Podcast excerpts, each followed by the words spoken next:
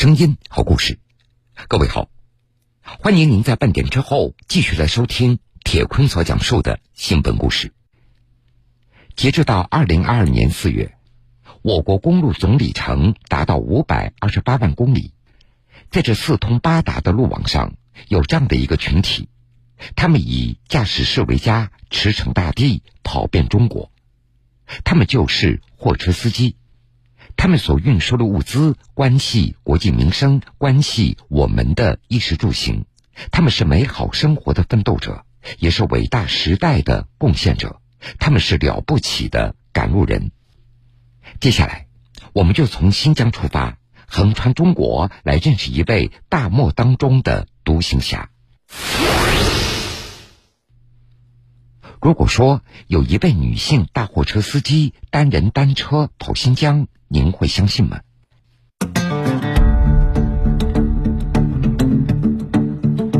百分之九十九点九的都是男的，女的很少。我不相信啊！他说他一个人，我更不相信。那得最少两个人，一个人跑不了，遇到情况他处理不了。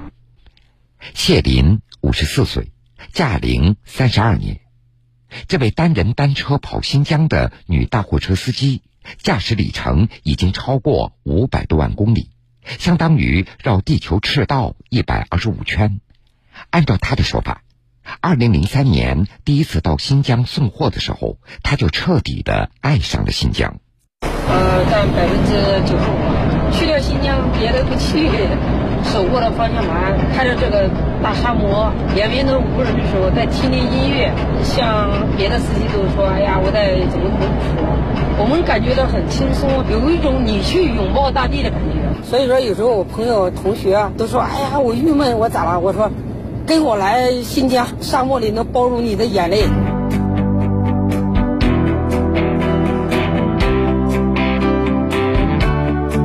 一月五号，新疆库车某光伏能源项目工地，谢林卸下一车的太阳能板。我们一个车拉二十八个箱，哎，二十八吨。最近从江苏、浙江、安徽把这个太阳能板大货车啊给拉到这边了。这么大的戈壁滩，现在拉了好像还有几百次。最近这几年发展特别快。我们如果要是走三一五，路边上能看得到，都一排排的。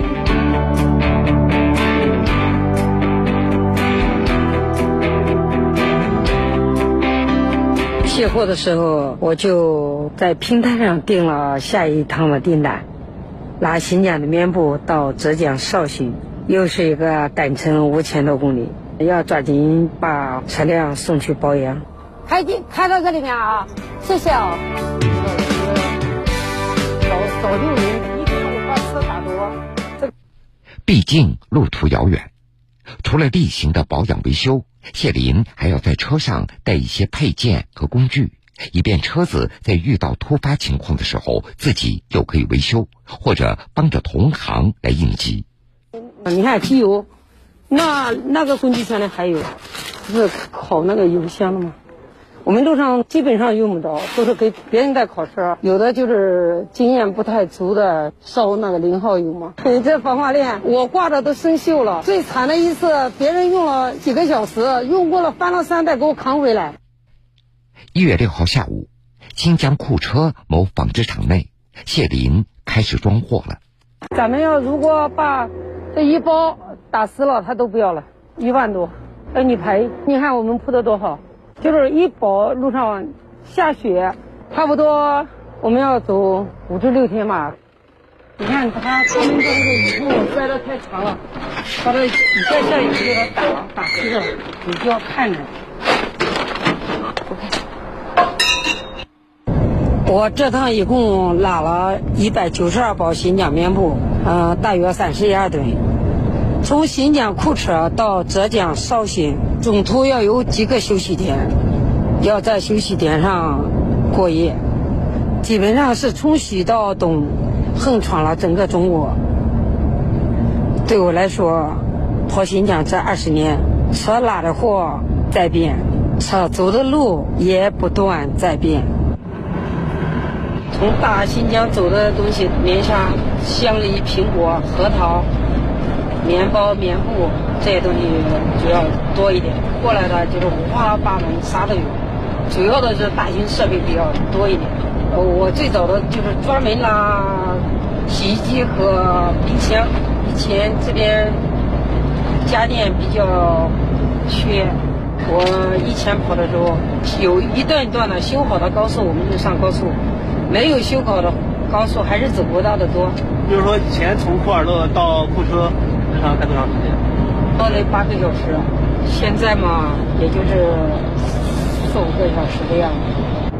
把手解一下，这这这这边被风吹的大起来了，这里看到吗？嗯，走着走着走着拉一道绳子过去，拉一道绳子。哦，它这个压力很紧。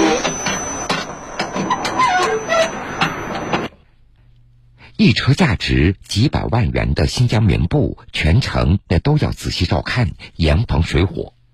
所以谢林每三四个小时就要停车检查一下。但是怕什么就来什么，这不出发没有多久就差点出了大事。原来刹车管突然爆掉了，这个管掉了，造成轮胎。多感谢后面的司机，他那冒冒出烟了，他及时的打喇叭，我然后就停了。当我停下来的时候，那烟都往外冒，然后我又把那个一大桶水全部拿去降温了。就是那个管子刹车管突然爆掉了，爆掉之后那一个轮带刹车，别的轮不带刹车，然后他把它拉着跑。好在车里有全套的工具，刹车管也有备用的。我自己能把管子换了，要特别感谢路上的好心的卡车司机。要是再迟一点发现，火烧起来那就麻烦了。跑这条线拉的只要不是绿通，我们从南疆基本上都要走二一八国道和三一五国道，走若羌米兰再上高速。就比如说这一趟吧，比走那边全程高速的话，过路费得要节省三千五百块钱左右。但是这条线是温区。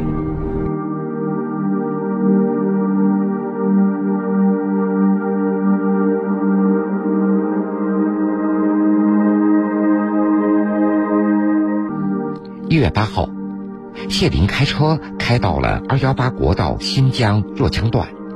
这里距离目的地还有四千五百公里，这里有戈壁、沙漠、湿地等多种地貌，还有藏羚羊、小鹿、狼等多种动物。跑了，看我都没敢按喇叭，还跑跑了好快。哎呦，藏羚羊，所以这个里边宝藏多得很啊！不但有小鹿啊、藏羚羊啊、狼啊、小动物，还有好多。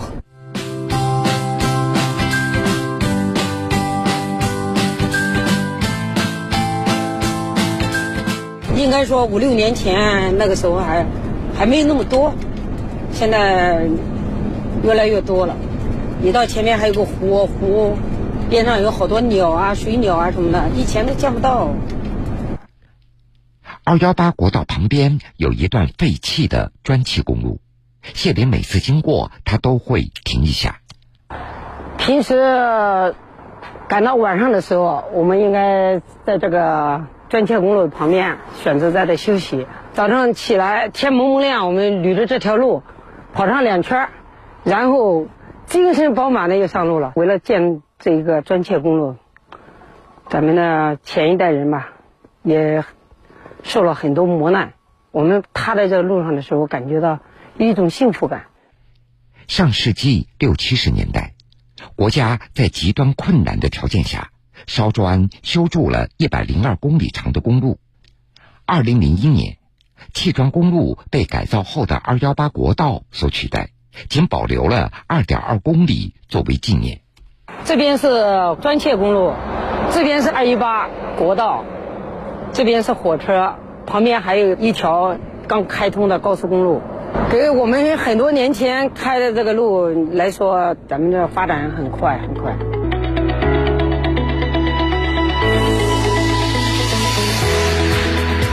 一月九号晚，青海乌兰察卡镇距离目的地还有两千七百公里。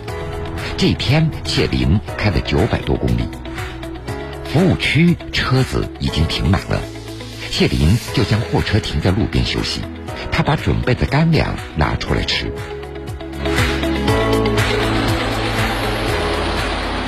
这这后边的这几个服务区全部满了，现在没没地方停，我停在就停在这里了，就就就就把这个吃了，差不多九百九百多公里吧，从玛雅。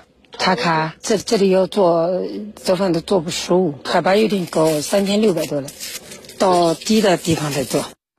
夜里，户外的气温降到零下十度左右，简单吃完干粮的谢林准备在车上休息了。这是他坚持多年的习惯，在运货的途中，人是不能够离开车子的。好在驾驶室里还装了单独的采暖系统，保暖不成问题。就是必须要睡车上呀！你把一车货扔在这里，你然后你去住房间去了，货被人家拉走，你也不知道。一般都得拿湿巾纸，嗯，这样擦把脸，就是老早睡觉。夜里十一点，谢林结束了奔波的一天。第二天早晨八点，谢林又开始了新一天的行程。我们很多年前走着过来，那时候是娃娃还很小了，跑到这边，那地下都是白的盐巴，那个时候还没有建那么漂亮，现在建的太好了。你宝宝在路边，他们的变化是我们天天就是抬眼就能看得到的这个变化。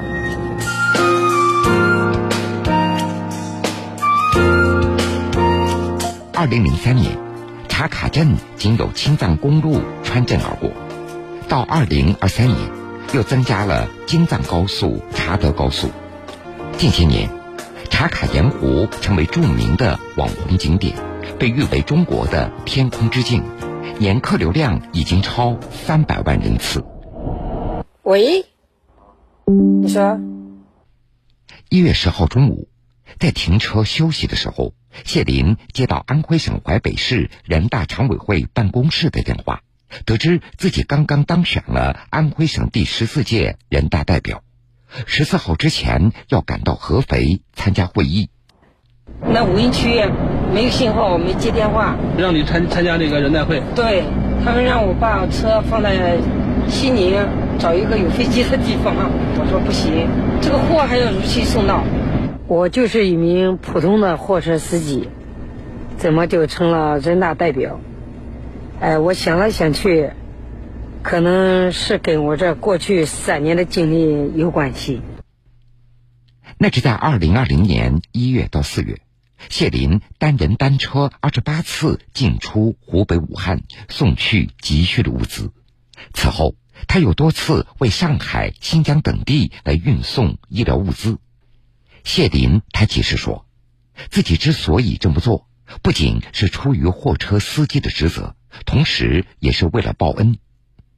原来，二零一六年，武汉人民曾经救过他的命。武汉市卫健委发现不明原因的病毒性肺炎病例。神仙湖很近的那个山，我车坏在那里了，五六天，晚上都能听到狼叫。然后我水也没了，吃的也没有了。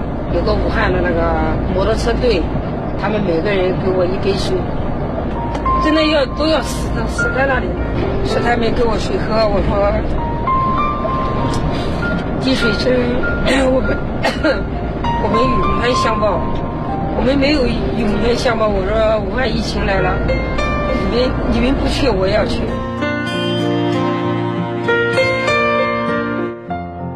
二零二零年，谢林被评为淮北好人，入选全国最美货车司机。二零二二年，他又被授予安徽省劳动模范的称号。一月十号晚，甘肃的定西，距离目的地还有两千一百公里。这天晚上，谢林和女儿视频通话。哎，宝宝。啊妈。啊，我就讲。你回头帮我，你回头帮我把那个行李箱什么都收拾收拾。你在吃啥？我在吃面条，你吃了吗？我还没吃饭呢，我看看我饭你吃什么？看，煮的面条。我现在已经过兰州了，好。嗯，好的。嗯嗯嗯。辛苦了。好好好，那挂吧。好，再见。嗯，好，再见。谢林说，女儿是在他跑运输以后才出生的，这转眼也快要工作了。二十多年来，母女俩一直是聚少离多。为了增加相处的时间，他还曾经带着女儿一起拉过货。宝宝都都都跟我一起去出一趟车，哎呀，那真的都有阴影了！小时候大概是上一年级，升二年级，我带他去卡斯，去那个香妃墓，在那里合了影。因为那个设备拉过来以后拿不到钱，一下在那等了好多天，他特别要回家，然后在那个车上待的，哎呀，从那个时候起。你你一叫他跟车不去，长大了也是。从一月七号开始的四天时间里，谢林已经开了将近三千公里。按照计划，剩余的两千多公里还要开三天，也就是说，最快在十三号的夜里，他才能开到目的地。天气预报说路上会有雪，会降温，所以我十三号之前一个人开到浙江。还要把货卸掉，十四号之前还要赶到合肥，我真的没有把握。但是作为这一届的安徽省人大里面的唯一的货车司机代表，参加会议也是一个大事。哎呀，我真的不知道应该怎么办了。一月十一号，陕西咸阳，距离目的地还有一千六百公里，能不能在十四号之前赶到合肥参加会议？谢林也没有底。就在当天上午，谢林他接到了一位卡友的电话，困扰他的难题迎刃而解。关键时候嘛，还是要靠朋友。你来多少回了？来一个多小时了。打来电话的是徐运涛，他是一名八零后的货车司机。二零一五年十一月，他在新疆无人区被困住了，多亏谢林的救助。从此，两人也就成为了朋友。我帮助过他以后，我们两个人就成了朋友。慢慢的嘛，两家人也处成了那个亲戚了。之前电话里他说，正好也去新疆的路上，车停在对面的服务区里边。他说可以帮我轮班开，尽量的赶时间，赶到浙江把货送掉。然后呢，我去开会，他再返回到这个服务区开车去新疆。没事，我我给他我给护士打个电话，打个电话给他说一下，就就晚到两天没事嘛，完过年了嘛，过去给他在那边服务区打个招呼嘛，到时候就车扔人。那这样子再好不过。我说那没事，那之前你帮我，我现在我帮完你理所应当的嘛，这都是。徐运涛和货主打电话把情况给说明了，货主同意晚两天送到，他有跟服务区打招呼，安顿好自己的货车。然后就和谢林轮流驾车赶路。一月十二号下午，江苏南京，距离目的地还有三百七十公里。谢林计划着，这一回车已经过长江大桥，那今天夜里肯定就能到绍兴。明天早上卸货，不会耽误后天去合肥开会。一月十二号晚，G 二五长深高速东庐山服务区。距离目的地还有二百九十公里。他们这个服务区里面，现在设施很好，有专门洗衣服的，可以洗澡。先拿到那个自己拿个水桶，在那个卫生间里面冲洗一下。所以说，全国都推广这一种，呃，又经济又实惠。其实我们也下了车也想，就是穿的干干净净啊，穿上裙子啊，美美的。一月十二号的夜里，经过五千公里的奔波，谢林终于抵达浙江绍兴的卸货点。第二天，一车棉布完好无损的交付到货主的手里。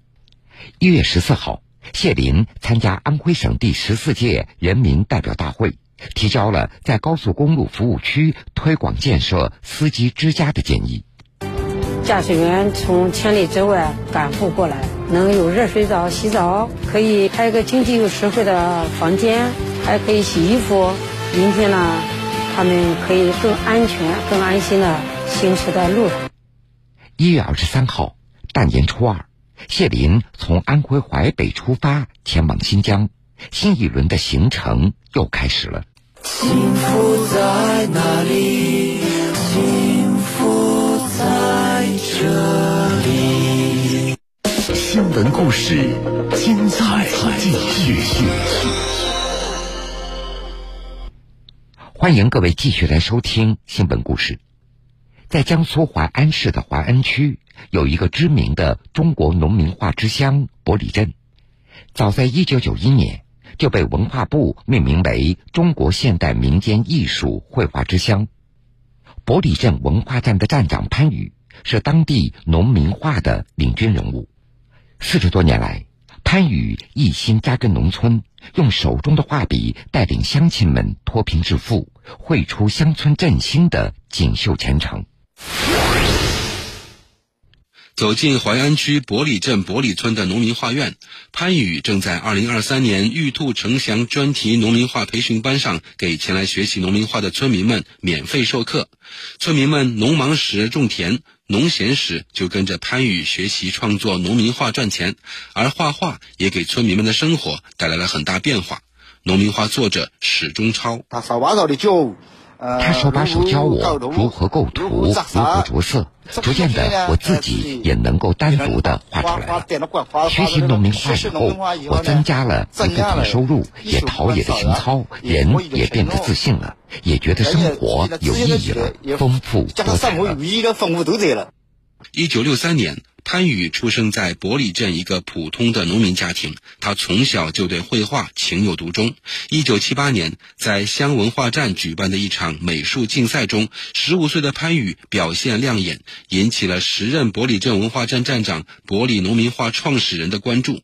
在专业人士的鼓励下，潘宇主动报名县文化馆美术培训班。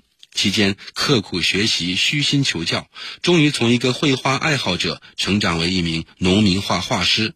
四十年来，潘宇共创作精品农民画一千四百多幅，获奖无数。他的作品《沉韵》更是被联合国总部永久收藏。除了自己创作，潘宇还坚持每周在乡村开展农民画教学。如今，伯里镇共有二百六十八名农民画师，年创作作品超千幅。通过创作销售农民画，年人均增收过万元。潘宇，我们祖祖代代那边都是种田，种田是没有什么收入的。芭蕾农民画了，是我们地方上一个传统的民间工艺。那么，通过农民画了。既传承了我们地方人的民间艺术，那么也给我们的农民带来经济的效益，这是我想做的这件事情。博里农民画主要以农村、农业、农民为题材，形象夸张，构图饱满，色彩鲜艳。潘宇的妻子徐玉兄擅长传统刺绣。潘宇和妻子便将伯里农民画与刺绣工艺相结合，将散发着泥土气息、原汁原味的伯里农民画引入了刺绣作品之中。如今，伯里刺绣坊有三十余位绣娘。每年都有近四百份订单产品远销东南亚、美国、欧洲等地。通过公司加农户的模式合作，每位绣娘绣成一件成品，可以取得订单金额的百分之七十。订单需求旺盛的月份，绣娘收入可达五千元。潘宇，下一步，我家更加做好培训工作，培训更多的农民去画农民画，让农民画走向市场，让更多的农民画赚钱。让更多的绣娘啊，在经济效益上得到更大的收入。只要我的身体允许，只要我能干得动，我就永远的带领农民乡亲们把农民化的技艺传承下去，让他们有收入，让他们有幸福，共同助力乡村振兴。好了，各位，感谢您收听了这个时间段的新闻故事。如果想回听以往的新闻故事，请各位在大南京客户端点播铁坤讲故事。节目的最后，铁坤在南京向各位说一声晚安。晚安，愿长夜无梦，在所有夜晚安眠。